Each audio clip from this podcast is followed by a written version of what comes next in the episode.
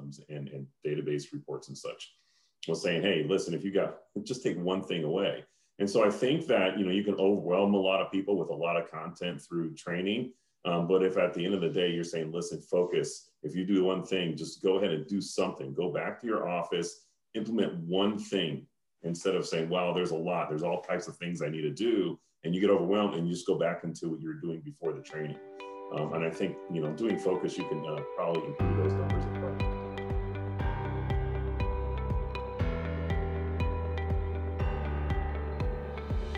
Welcome to Product Growth Leaders Topic of the Week, a podcast that explores product management and leadership topics through interactive conversations with our product leader panelists. Conversations that will challenge you to think about your thoughts on the topic and perhaps get you to change your mind. I am Grant Hunter, co founder of Product Growth Leaders and the host and facilitator for these conversations. Listen, subscribe, and add your voice to the conversation every week in the Product Growth Leaders community. Welcome back to a new Product Growth Leaders topic of the week. This week, what we're going to be talking about is product management professional development. Uh, we got a great panel today. Uh, Jason, John, Steve, thank you guys for joining us. And we're going to dive right in and start talking about, and I'm going to make the slide bigger and make me go away just for a little bit. Uh, if I can figure out how to do that, here we go. Uh, what was your most valuable product management professional development experience? this is what we started the week with.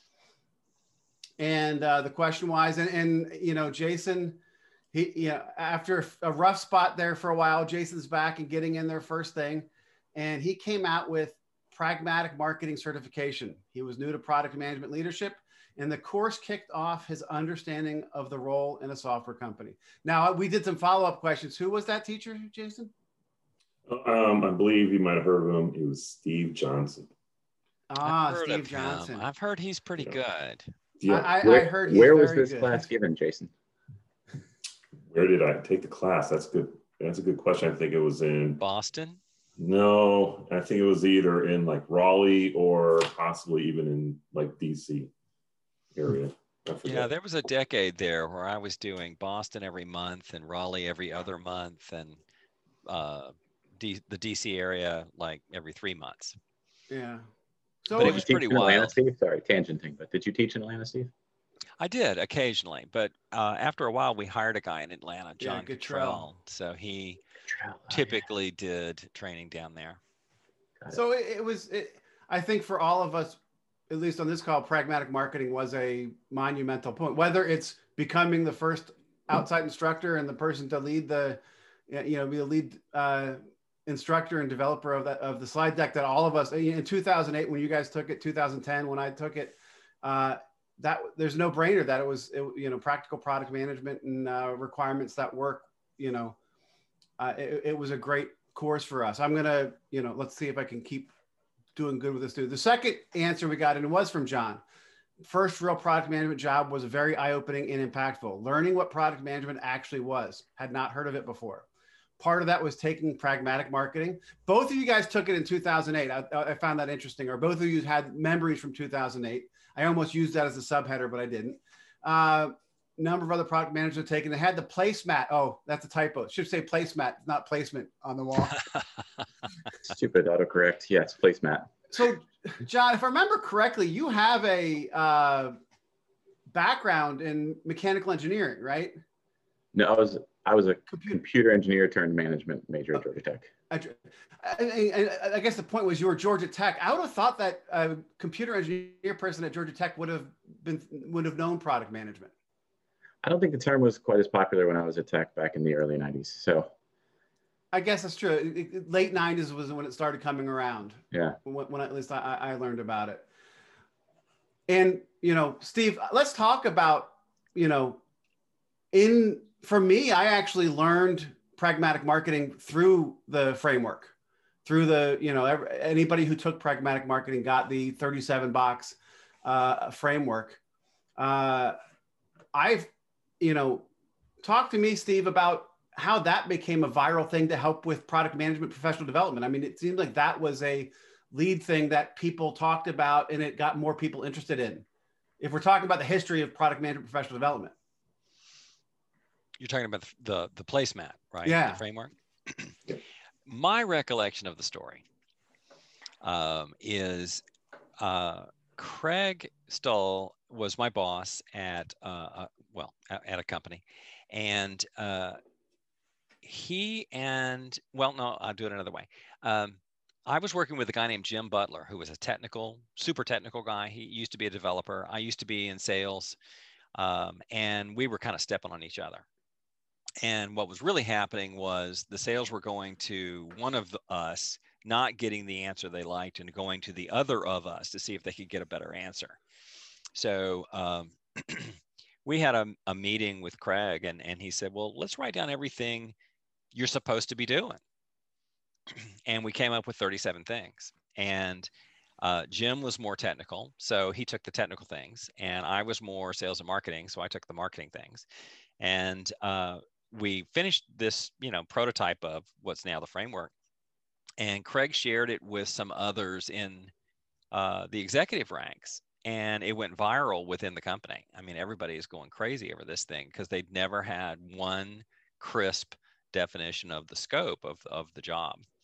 And uh, then he uh, then he said, you know, this is super popular within this company. I wonder if it's popular in other companies. And so he shared it with some more and more and more people. And finally he said, you know, I think there's a business here. And he started doing publics, right? And so the first thing he did was he started doing public seminars here in DC where he lived at the time.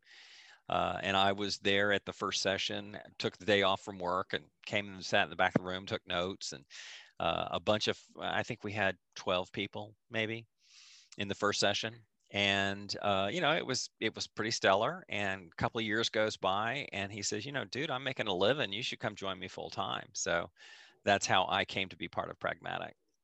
I remember craig telling a story about them laminating the, the placemats in their house until it got to the point where they were doing enough they decided to make a bulk purchase. But all of a sudden now 37 activities is the magic number. No matter how it changes, it still has to be 37. Exactly, exactly. Um, but you know what was really interesting is we had a sit down with a professional marketer. You know, uh, we were doing some. I guess we were planning the first brochure, and the marketer goes, "Well, you know, I'll tell you what. Don't ever show anybody this chart because that's the secret sauce. That's the magic. You shouldn't be giving that shit away." And I'm like, no, I completely disagree. This is the thing that will drive people to the training class. And sure enough, I was right. So we, we put it as in a, you know, a centerfold in the brochure. Uh, and emphasized it in everything we did and everywhere we went we gave them out. I mean even before i was part of pragmatic i had a stack of those cards that i would hand out to anybody. No I, when i was at ihs the first time i knew pragmatic marketing uh, my head of marketing i was a director of product that he was a director of marketing. We had a senior vice president who didn't came from pepsico like didn't know software or b2b and he brought me the thing and he said let's just look at this. I'm going to give a circle on the right side and tell Ernesto that's what I do. And I'm going to circle the left side and tell Ernesto that's what you do. Are you okay with that? And then I started reading the, the magazine and it sort of took off from there. Uh,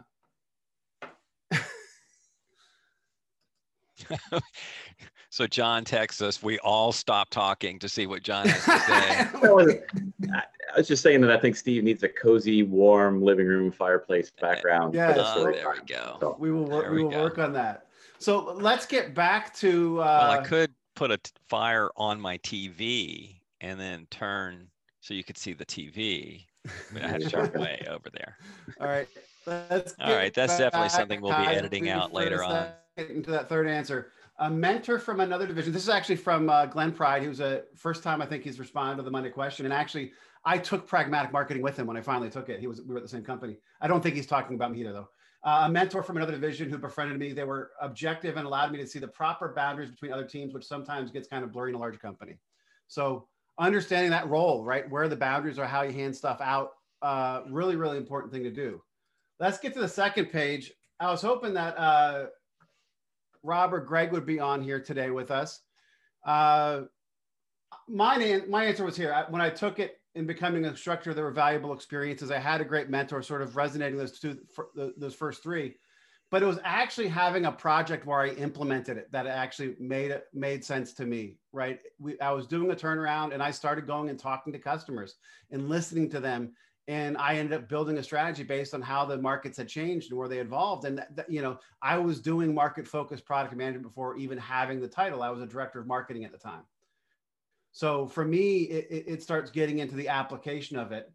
Uh, Greg Fenton is what was the next answer. I was thrown into the, as the head of systems architecture software integration for a complex Navy system. And basically, this is interesting because what he's talking about what he did with the Navy and the system makes me think about how product management is becoming more viable in project-based companies, the internal project IT teams building stuff because that's he was dealing with stakeholders. He was dealing with budgets internally in selling things to get to understand the needs to get them done.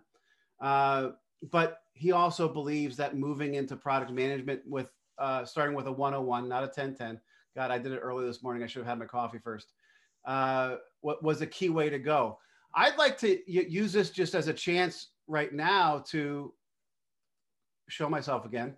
Uh, Steve, let's talk about product management in an IT system and how you're we're seeing more and more of them embrace the concept of product management and how product development could be key for that.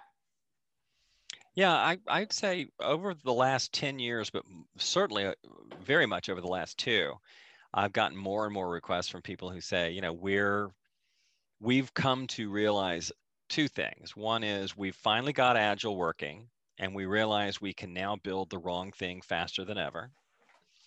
And so now we're ready to go upstream. You know we we really need to make sure that we're building the right thing.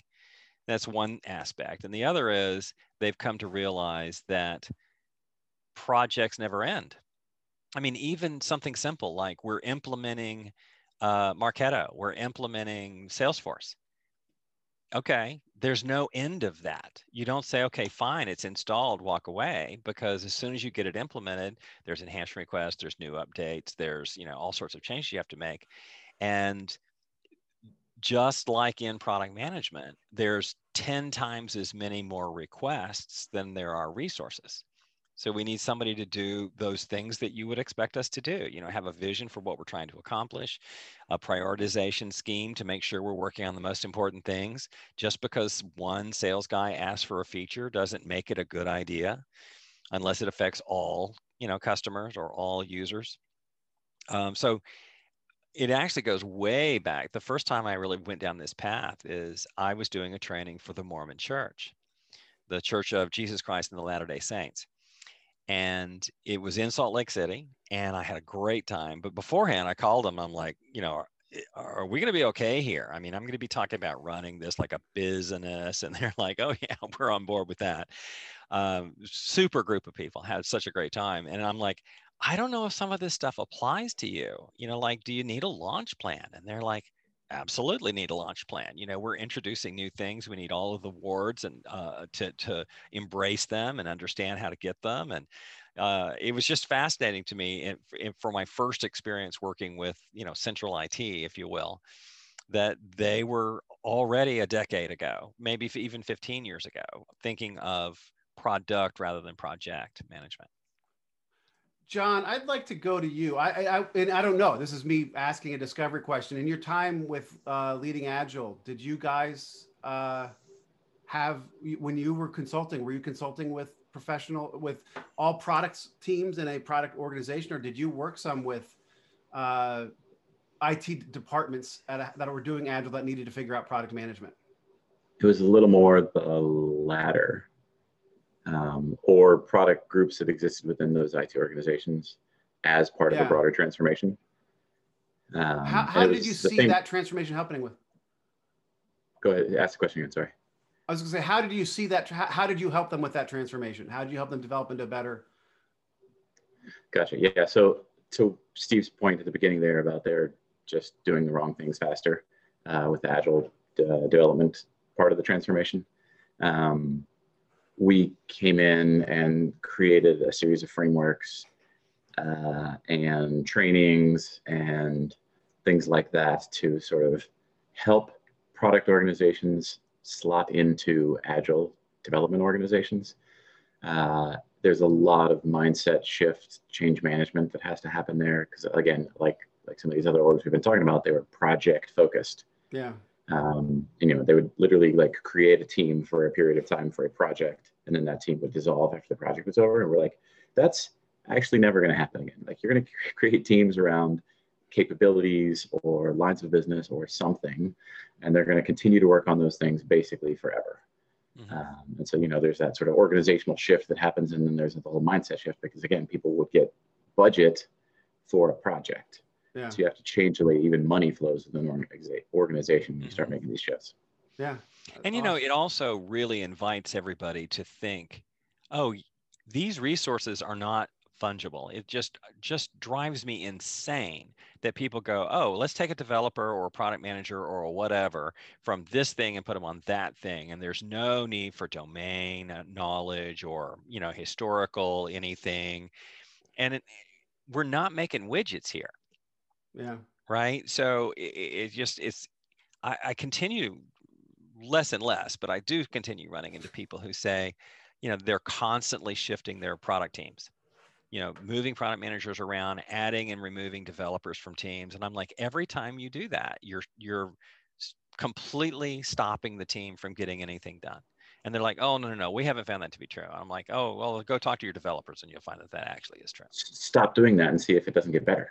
Right. Like, yeah. Right. Exactly. Jason, I want to go to the, this last line from from Greg. Moving into product leadership. Anyone brand new to product management, I have taken a product management course, starting with a 101, not a 1010 this gives them grounding from where they can go to teach. You talked about how for you, you came into a product leadership role and you used it to give yourself that grounding. As you bring new product managers on or you see new people come, what's the recommendations you give? Is, is that the, sort of the same standard? Yeah, so there's two things. Um, you know, it really depends on budgets. I've always worked for kind of smaller organizations that for some reason or another are not a huge fan of formal training. Um, so, you know, at the very minimum, there is there are a couple books. I actually like a, a, book. I know it's very kind of simplified, but it's um, it's product management for dummies. Mm-hmm. Mm-hmm. Um, it's really nice because it, in, in, a very easy to understand, no theory, theoretical, you know, mumbo jumbo and algorithms. It's really kind of this is what product management. This is the roles. This is what they do.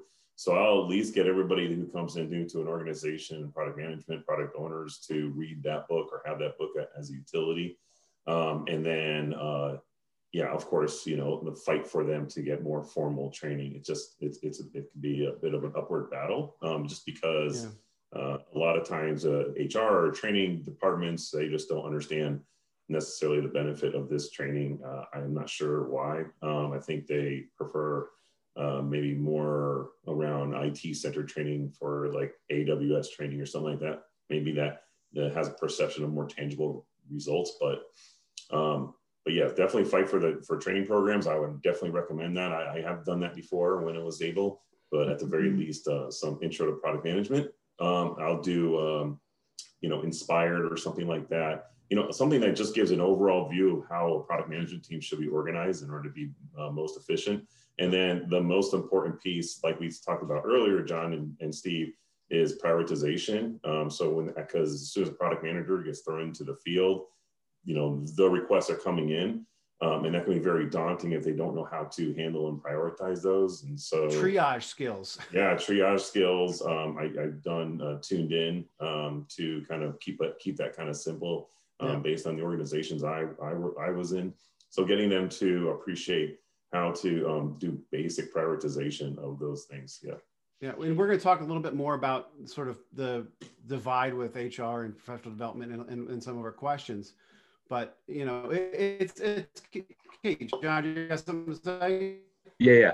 So to, to build on what the, the end of that quote and then what Jason was talking about, when I the first time I was tasked with creating product management at a company, uh, once I found my humans, uh, we went through the pragmatic marketing class in 2011 yeah. uh, together to give them some kind of a framework, uh, a way of uh, a shared vocabulary and a way of yep. thinking about it together as a team. Mm-hmm and it was easier to get approval for, even though we were a relatively small company, uh, because there was a, an alleged certification at the end. Um, like this, you know, pretend stamp of approval as opposed to just if I was paying for Udemy classes or something, right? Yeah. No, we've, So- we, we've, we- uh, we've got a white paper Steve and I have been working. I don't know if I shared it with either of you guys yet. We've started to share it with a couple people. Uh, and one of the things we found in our research was that a lot of training classes are purely for the, the certification. It's, it's not, the people aren't worrying about even adding the skills to their portfolio. They're just trying to check that, that mark, uh, get that shield or get the CPEs if it's a, it's one of the professions that has, has those types of things. Well, the crazy irony, I've done pragmatic marketing, I've done uh, Scrum Alliance and, and uh, the SAFE stuff. Mhm. And in all cases, you go to the class, and at the end of the class, you get the certification. Like there's never, I guess it's safe, you have to take a test. Mhm. Uh, But most of the Pragmatic, you rest of take a them is test, Is there a test in pragmatic? Yeah. I don't remember the test. 25 questions, 80%. Not in 2010. Yeah. Oh, so you No, got, you did it- 2011. Yeah. 2011, so- we, I remember taking the test with my team. Actually, now that you say Yeah. it. Well, now now they've got five or six tests for each class. Yeah, they have a test for each class. I think that gives it Yeah. slightly more gravitas and uh, keeps you engaged if you know there's a reason you have to pay attention uh, because you won't get the certificate at the end. So Yeah, that's a good good good way to think about it. All right, the final page here. This was actually from Rob Goldberg when he made his transition from Wall Street to product, and I was hoping to be on here so I could make fun of why would you leave Wall Street and go into product, but. Uh, in the, especially in the late 80s, uh, he had the honor of working with really strong product people at Pirelli Tires to pattern himself. Uh, didn't know anything about product. They helped him take his analytical skills to apply them. And then his transformation transformation came at Duracell, where he had some really, really great coaching and mentoring. And then he actually went on to teach. Uh, and this is see one, do one, teach one uh, as a great process. And I actually, I, there was some follow up uh, conversation with uh, Greg and I on this one. Maybe one of the topics we need to do is product management for software versus product management management for consumer or other hard goods and the, the differences because you know I, I I see Rob and I think he works at a big software company and his start was at a battery company and a tire company in product management. So, you know, some some of those skills which are going to transfer regardless of your your form factor and medium and what what you're doing. I thought it was interesting.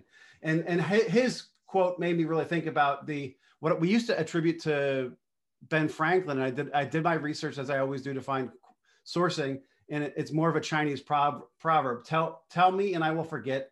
Show me and I will remember. Involve me and I will understand. And, and through each of the stuff we talked about, I, to me it seems like that's a key thing. The, the more we can get people engaged, learn from a project, have a mentor, engage people, and work on applying it, that's going to be a key part of what's going on. Steve, what what do you what's your take?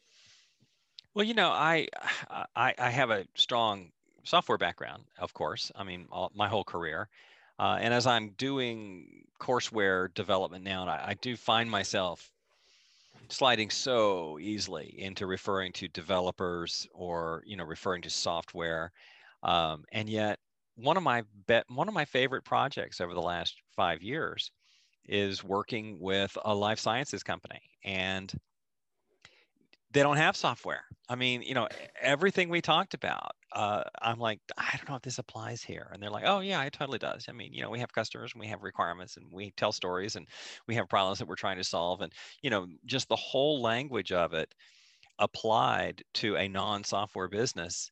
Um, and yet, even even as I, you know, talk about it, I'm always, you know, I'm skewing towards software in the way I talk about things. So it's almost like we could go through my courseware again with a different instructor who had a you know hard goods background and they could use the same slides they would just tell different stories Yeah. No, of and and some of the stuff I do with smaller companies through Vis, my speaking at Vistage and stuff is taking pure product management concepts and making them relevant to a CEO owner of a ten million mm-hmm. dollar business. They don't I call did it a- product management. i did a gig with a a, a really cool company called laird uh, they make um, remote controls for trains. So imagine you know you're trying to put together a train you've got cars all over the train yard. In the old days you'd have to run over to these various trains. Now you stand up in a tower with a remote control and you just move the engines around and fetch the cars that you need. And i'm like this is so cool. That sounds like a every game. every eight-year-old boy's dream. Yeah, exactly. right right and yet you know there were all sorts of interesting stories in there like uh, if you drop the remote or if you fall down, all brakes on all things lock because you don't want a car just you know wandering through the train yard you know and and yet in the end it, you know it was fascinating discussion but in the end it was like hey wait it's the same thing it's still personas and problems and you know whatever uh, and i was doing a session with their leadership and afterwards the head of hr came over and said could you give this same speech to my hr team and i'm like why? What do you people do? I mean, I thought all HR did was cut our benefits every year and protect the executives from sexual harassment suits. And she said, Well, you know, we do that, but we also do some other things.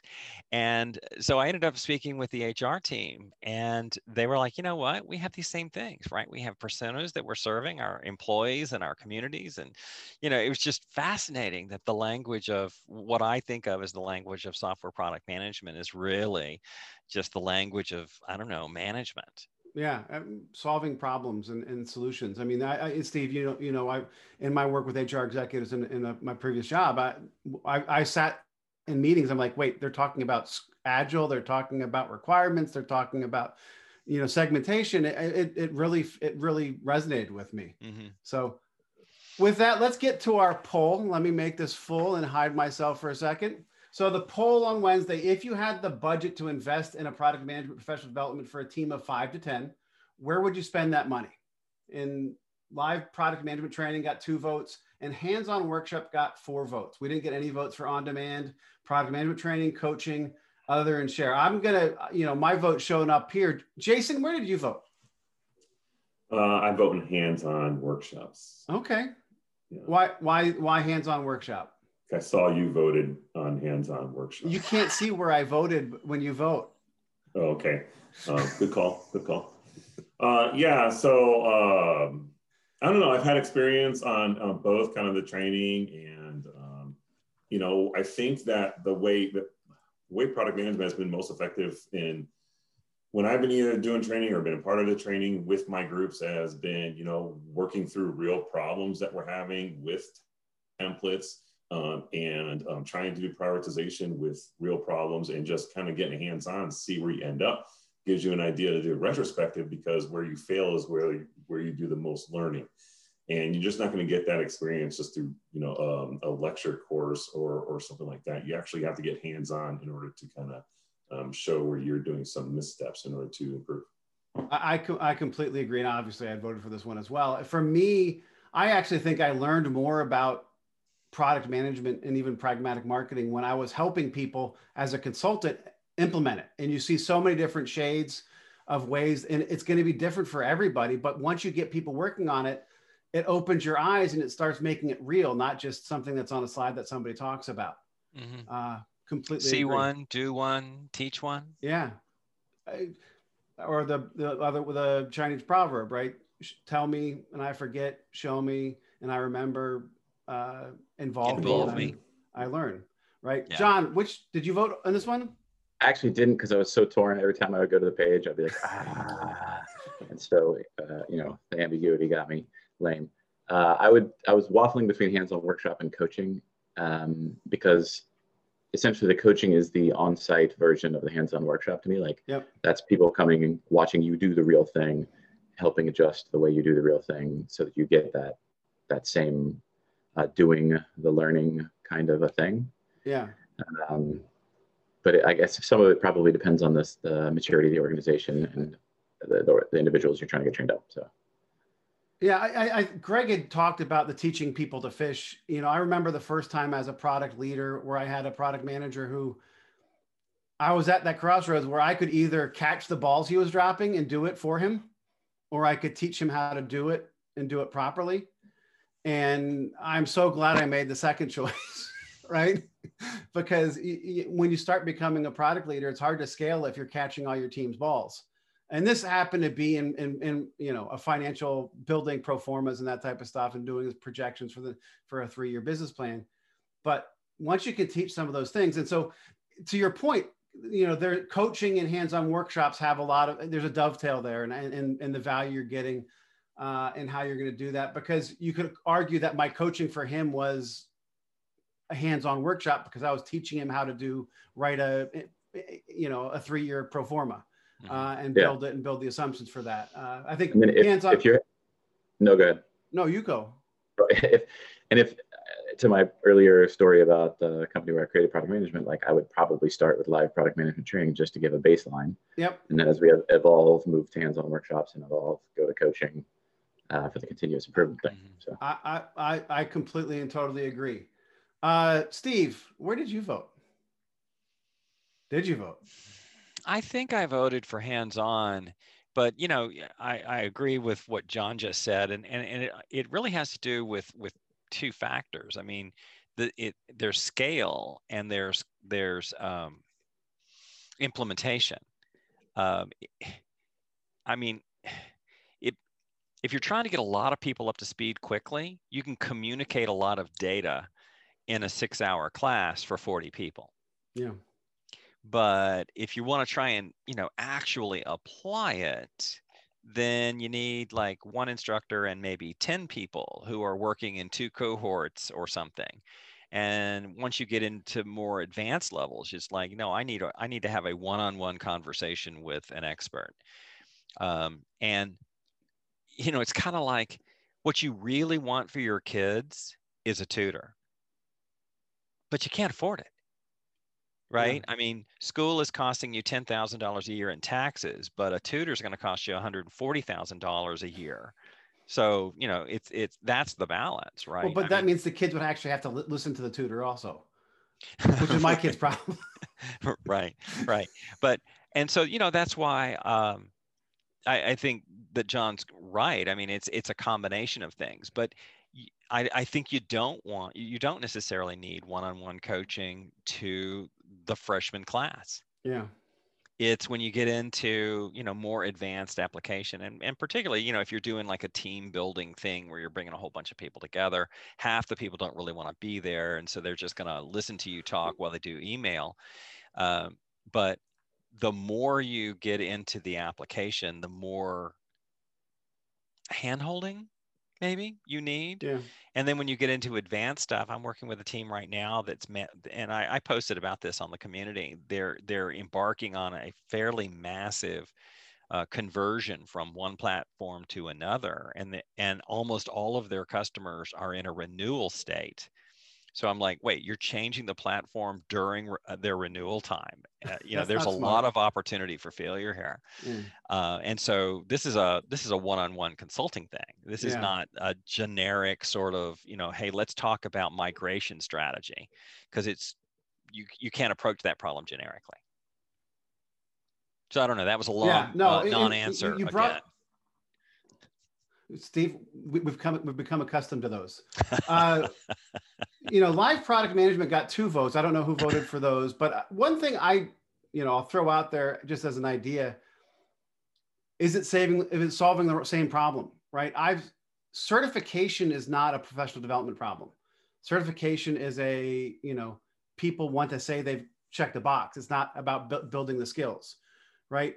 Team building, bringing my team together for something that's a motivational and team building problem you're solving, not a product manager professional development. You may be trying to kill two birds with one stone, Mhm. but you know, I think there are different problems you're trying to solve, and sometimes different different mediums are going to solve different problems. Mhm.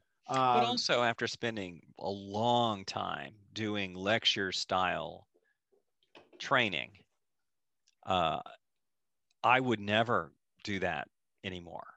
I mean, if I've got, even if I've got 40 people in a, you know, get together, team building, whatever, you know, I'm going to spend 15 or 20 minutes setting up a scenario and then give them 30 to 40 minutes to apply that. I mean, so Yeah. even a, a, a lecture style setup can become a hands-on workshop no, and that's been successful for me except in one case um, uh, in the after action report I, I, I chatted with the vp the buyer and she said well you know there was an awful lot of lollygagging around you know we could have done a whole lot more content and i'm like you know so uh, clearly her perception was that you know if we had done a lecture we could could have cut, covered twice as much but you Yeah. wouldn't have learned twice as much i mean the head can only hold so much Yeah, exactly. Well, let, us talk about that learning and that transferring the knowledge into, I'm to hide myself here for a second and make this full. So for the paper Steve and I have been writing, we, we did some research and from a Harvard Business Review article, found this statistic that just blew us away. Only 12% of employees apply new skills learned in a training program to their jobs. You know, one in 10. Do you think this applies to product management from your experience, from what you've seen? And, and I would say that all of us on this call are probably those one in 10 because, you know, we're, we're, we're successful, we've made it. But from looking at teams, do you think this applies to product management? And if so, how do we fix that? How do we get product management to do a better job than, than the rest of the organization when it comes to professional development? Jason, do you have a take? So I haven't really seen that, um, but you know, I was just thinking about my about my own training when this all started, and um, it goes back to something Steve said. so Steve, give you credit again. Sorry. Um, so he's you know basically the saying, listen, we're going over a lot of topics here. Um, you have been successful to your organization if you take one or two of these topics away and do something with it. And so, I mean, that kind of stuck with me forever. And I was uh, teaching, actually, teach at the same school as um, as Rob. Uh, he teaches in Boston, but I taught in the Chesapeake uh, campus. Um, and uh, so, as an instructor, that's kind of what I would tell my students. Um, the same thing. And I was teaching kind of MIS, management information systems, and, and database reports and such. I was saying, hey, listen, if you got just take one thing away, and so I think that you know you can overwhelm a lot of people with a lot of content through training. Um, but if at the end of the day you're saying, listen, focus. If you do one thing, just go ahead and do something. Go back to your office, implement one thing instead of saying, wow, there's a lot. There's all types of things I need to do, and you get overwhelmed and you just go back into what you were doing before the training. Um, and I think you know doing focus, you can uh, probably improve those numbers of quite a bit you see, you, we need to get you a slide of from City Slickers with the guy Jack Palance doing the yeah. one thing, and you can use that for that speech. I think that it's would be perfect. It's about one thing. what is that one thing? Yeah, John, your thoughts? Yeah, as I think back to my own different, I mean, I went through the three different training things uh, over the different years. Um, even like with the pragmatic thing, I didn't do all the 37 boxes thing. Were, it was an interesting framework to hang things on, but I don't think any of the companies, even the one where I took the whole team through that uh, methodology, we didn't like do it. So it could be argued we were part of the, you know, 88% that didn't apply the new skills. It's kind of dep- depends on how you count that. Um, no, that's actually a great framing of it because if you take let's do some quick math. If you take three or four of those boxes and apply them, you could argue that we learned 37 boxes, we only applied four of them. That's 12%, right? Yeah. Well, I don't think um, that's what that stat is saying. I know. No, right? But I mean, it seems, it does seem that, you know, when you go through a, any any good training class that you're going to walk away with something. Hey hopefully you know one or two things per day. But you know you came back and developed your user and buyer personas. You know that's mm-hmm. a win right? You came away with a prioritization method perhaps. You know that's a win. Um, and when i was designing courses for pragmatic and now for for myself i always looked at everything from the standpoint that there needs to be one mind-blowing thing in this in this big section. You know there can be some stories and there can be some slides and there can be some foundations and there can be some definitions but there needs to be one thing for for uh, uh, for any yeah one one thing that you've never heard anywhere else before. If you can. That helps you apply it. And yeah. i've tried to do that no, when i, I design courses yeah, the ahas, these these these things that that'll encourage people. Ooh, that's a great new idea. Never thought of that. Let me implement that now. Mm-hmm. Yeah, I think the key is to find a way to connect the content to something they can literally do. Yeah. Um, right. Because if you don't start using it, it's just an academic exercise that you. Exactly. You, you know, guys... I did a training in California, and there was a guy, an older guy, um, and he and I had bonded pretty well. I mean, we're both old and nerds. and uh, we remember, you know, we actually told some mainframe stories to one another. It was all quite exciting. And at the end, I'm doing my big wrap up, you know, my big rally. You know, it's like, hey, go out and change the world. You are somebody, you know, all that stuff. And he's sitting there with his arms crossed the whole time. And and he said, you know, you tell some good stories, but you know, I can't do any of this. And like, you can't do any of this? Any? And you know, I actually like to think of the way I teach is largely uh, civil disobedience. You know, a lot of the things that I teach are things you can do without permission and encourage you to yeah. do without even getting permission. You know, there's yeah. nothing that prevents you from going over and talk to customer support about the top three things they hear all the time. You know, there are a number of things you can do without permission. But he's like, if my management isn't on board, I can't do any of this. And I'm just like, really? I mean, you want to be that defeated, you know? And we've been in this class for two days and he's just been sitting there the whole time going, yeah, I can't do that here. But somebody's going to stop me from doing that. And I'm like, wow, you know, take control, man. Is there like a happy ending? Uh, um, well, yes, I suppose there is. I, I, I, then reiterated here are some of the things that you can do without permission. You know, blocking Tuesday and Thursday morning so you don't have any recurring meetings. You know, um, engaging with people inside the building, even if you can't engage with people outside the building. And, and I mm-hmm. ticked off a bunch of things. And he, you know, at first he was reluctant, but then he said, Oh, you know what? A lot of those things are things I can do. Uh, but there have certainly have been times when I've said things in class and somebody in the room says, "Does my boss know what you're saying to us now?" yeah.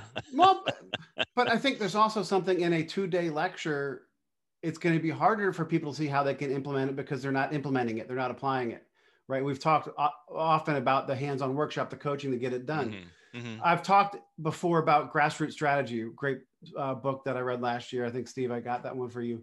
Mm-hmm. And the uh, the way I know them is the two authors partnered with my business school marketing professor to build a strategic marketing program for Honeywell, and they called it Edusulting, which I thought was a terrible name. Oh. But but what yes, they did was they did a full week, and full project teams would come in. So it's like a def- it's like a you know a project team that's working on an active DoD bid or something like that for Honeywell or a project for something else, and they'd come in and they teach them segmentation. And then they would break and they'd have a consultant with each team and they would actually take what they learned and they'd apply it.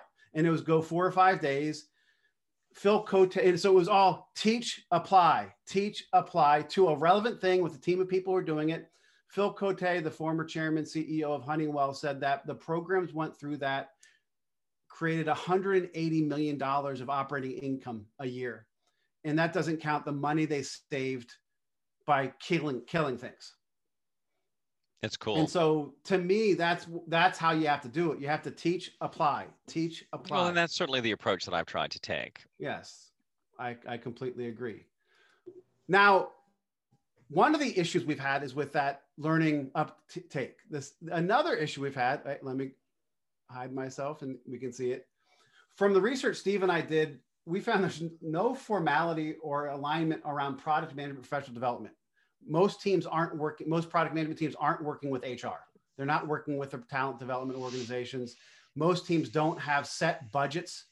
Most teams, most product teams don't have set rotations. I, I, and this is a place, John, I'm going to want to get your take on Google because I know Google does a very good job with rotations for product management people and moving them around.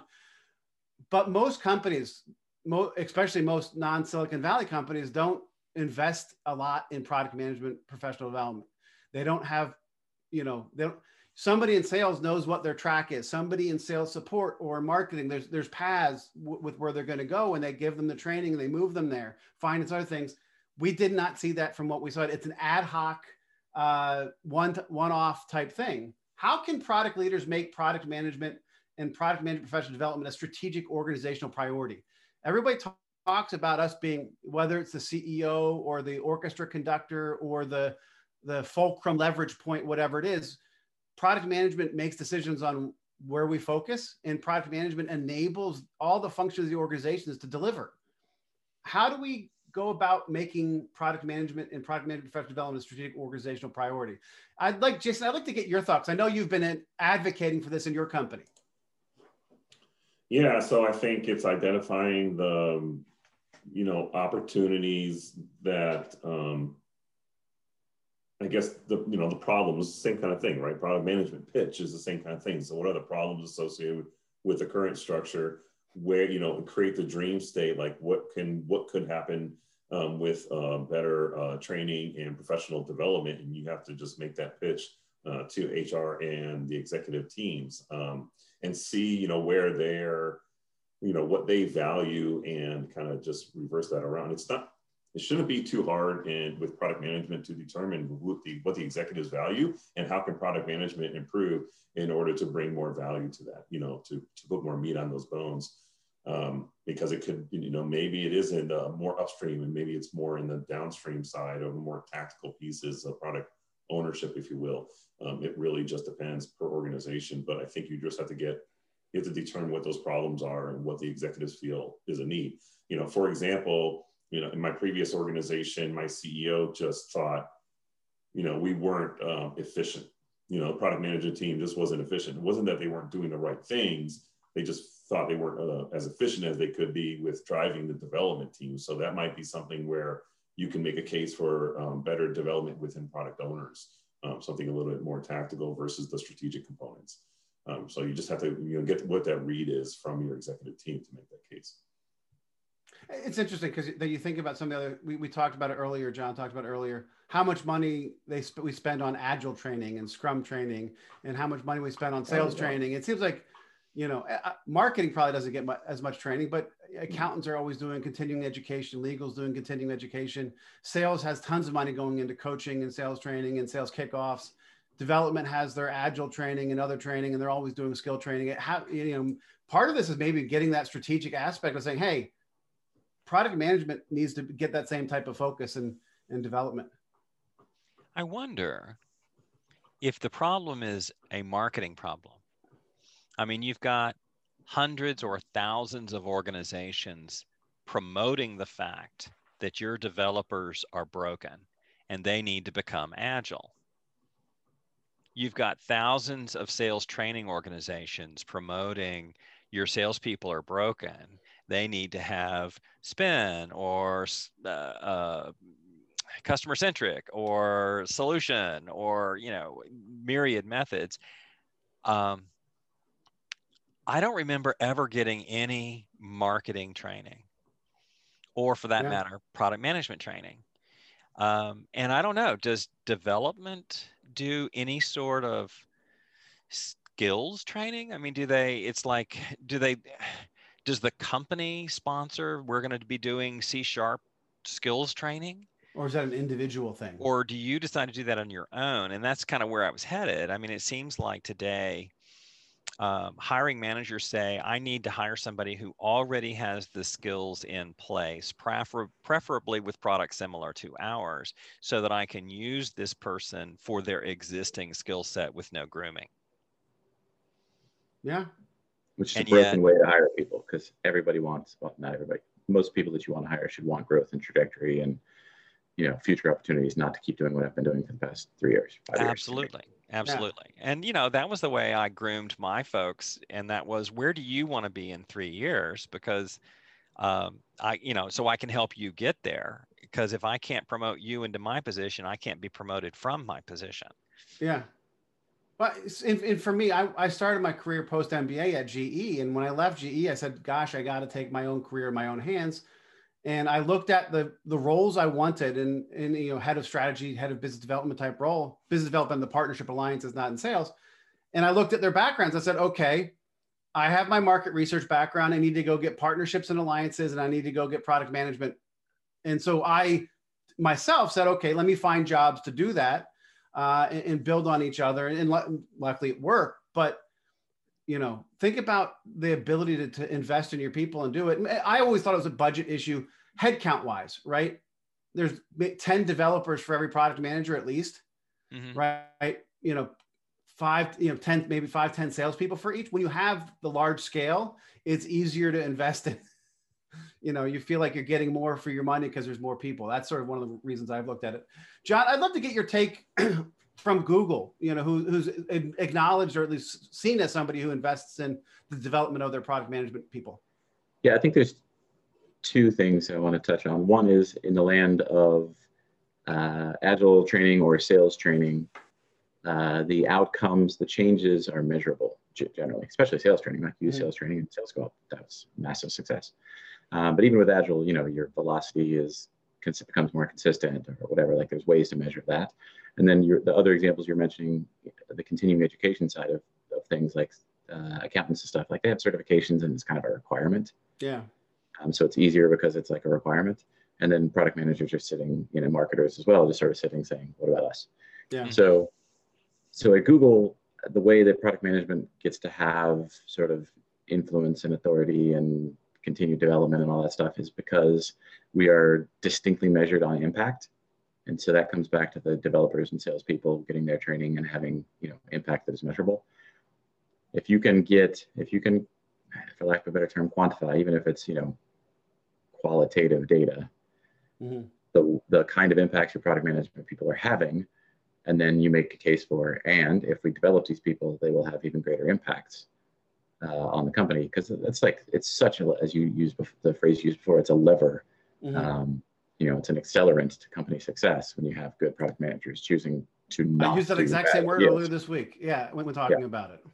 Um, and so if you you but you if you don't if you don't know the kind of impact product management is having in the first place, and since it's so ill defined, frequently people don't. That's when you don't get to have those higher level conversations. And to that point, it's also time span, right? We always talk about bonuses for product management have to do on an annual or quarterly basis because the impact we have is next year, two years out. Both for development and sales, you can see it's more tangible quicker, right? You can see it that quarter, that next quarter. And so it's easier to find those quantifiable things and show immediate impact from them versus more the more longer term, right? Well, we're going to increase the success rate of our new product development initiatives by 10%. Well, it's going to take two or three years to get through that process to do it. It's, it's a lot tougher with product management. Steve, any last thoughts on this one, Steve?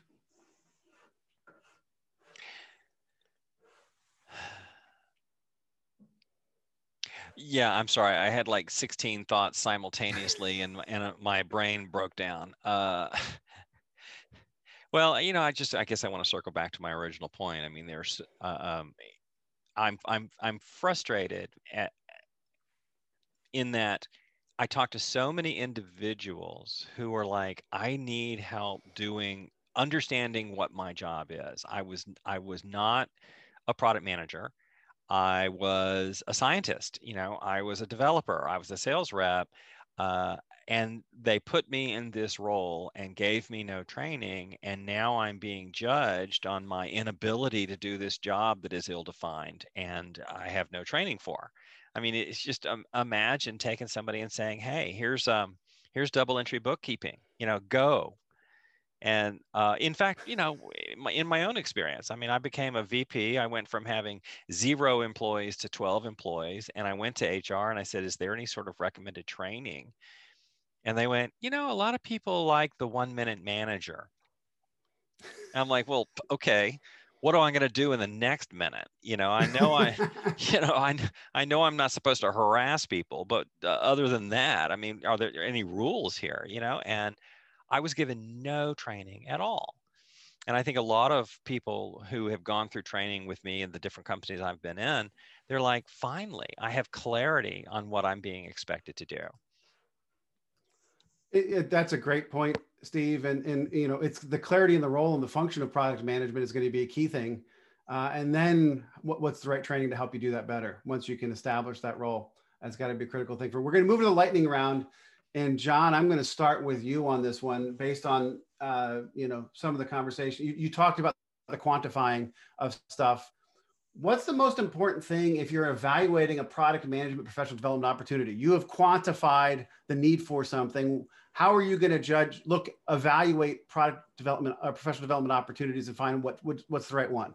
What's the most important thing to think about? Uh, matching the problem that you have with the team at the time with the kind of solution that the development will offer. So once you've identified the quantification now find a solution that's going to attack, attack that one that you that how, how do you choose between multiple things? What's going to be the one you think is going to have the best most material impact it ties back to which is the most i mean i guess because i'm thinking back to the earlier parts we were talking about like if it's a brand new team never done product management you yeah. need to give them a framework yeah. and then you can choose any one framework that you like probably the one you did just because you'll have shared vocabulary with the people yep. um, alternatively if you're trying to level up an existing team then there's a specific problem you seem to have they don't prioritize well or um, you know whatever the thing is and so then you find the best people to help you with that sort of problem so matching what the current need is to the to, to the the opportunity yeah and ideally you find an organization that can help you across a bunch of different and you can be and you can then have a relationship ones. over time yeah I I think that's great Jason uh, yeah. So that's what I was. Um, so I'm really kind of ditto what John said. I know that's um, not appropriate, but uh, put an and uh, on it. And um, and um, so uh, I would also like and find um, anybody else who's taken those kind of training courses and, and you know given an evaluation, just talk to them to yeah. see what what was the output. I mean, because with you know usually you want to know when I do like uh, evaluating design companies or something like that, I want to know what the outcome, the outputs are. What are the tools that they provide after, after everything's done? The consulting engagement, in this case, yeah. this consulting engagement output is what people have learned and actually done in other in the organizations after they've taken the, those courses. And so um, I think the most important thing is to talk to people who have taken these uh, these professional development um, training, whatever that is. Awesome. So make sure you fit it to the needs you currently have. Talk to people who've done it. Steve. Uh, yes, and you know, I think that ultimately, I would be evaluating on the on the portfolio of offerings uh, I would want to have a one to one-on-one coaching for my directors, and I'd want to have cohort-based hands-on for my level up medium people, and I'd like to have a team building uh, for my junior people. And so, being able to find a vendor that can do all of those things, or getting a, a training course that can do all of those things, and to, to amplify what John said as well, over time you know yeah. um, i think a lot of times you know what? This is just the it's the uh, the difference of project and product. What happens is we do these like a project. Mm-hmm. we do a transaction. We hire a firm. They come in they show up they throw up and they leave. And that is the end of training. Transaction is done and yet what we're looking what we're talking about is not the project of training but the product of training and that is we want to transform an organization over the space of 18 months, not over the space of 18 hours.